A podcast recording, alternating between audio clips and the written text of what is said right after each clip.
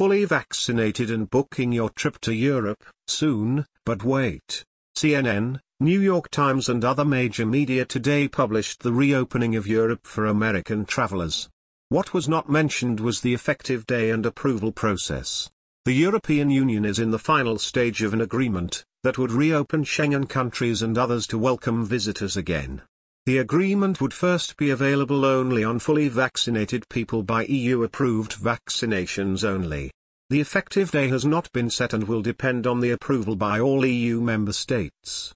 The European Union is in the final stage of agreeing on reopening the European Union including the Schengen region to international visitors, including Americans, Canadians and others.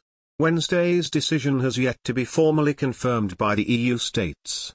In view of the great advances in vaccination in countries such as the USA and Israel, the European Union wants to significantly relax the restrictions on entry from third countries. Tourists who are fully vaccinated against the coronavirus will soon be able to enter the state bloc more easily again. For them, the restrictions imposed at the beginning of the pandemic for non-essential entries should no longer apply after an agreement by the EU ambassadors, as the German press agency learned from several EU diplomats. This should apply if the EU states also accept proof of vaccination for travel within the bloc of states. At the same time, the EU is working to make travelling within Europe easier with the help of a vaccination certificate. However, the negotiations between EU states and the European Parliament on Tuesday evening did not bring any result and will go into the next round on Thursday. In order to protect themselves from the pandemic, in March 2020 all EU states except Ireland and the non-EU states Switzerland, Norway, Liechtenstein and Iceland agreed on recommendations for an extensive stop for non-essential entries.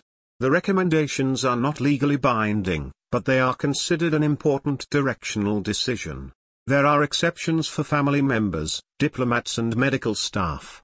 Last summer, the EU states then stipulated the conditions under which entry from certain states with a good virus situation should become easier. There are currently seven third countries on the relevant white list. The agreement reached on Wednesday now stipulates that people who have been vaccinated will be allowed to re-enter two weeks after the last vaccination if they can present a valid vaccination certificate. It should also play a role whether vaccinated EU citizens are also allowed to travel to the relevant third country. Vaccines that are approved in the EU should be accepted.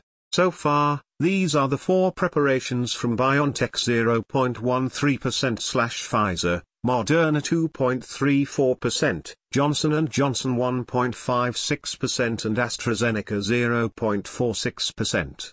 However, the EU states can decide for themselves whether they should continue to impose test or quarantine obligations on vaccinated persons. Some countries such as Greece already allow vaccinated people from some third countries to enter the country without quarantine. In the future, more people should be allowed to enter the country regardless of the vaccination. To this end, the EU states are loosening a criterion on the white list. The limit for the number of new infections per 100,000 inhabitants in the past 14 days is to be raised from 25 to 75. Further criteria are, for example, the test rate and the positive rate in a country.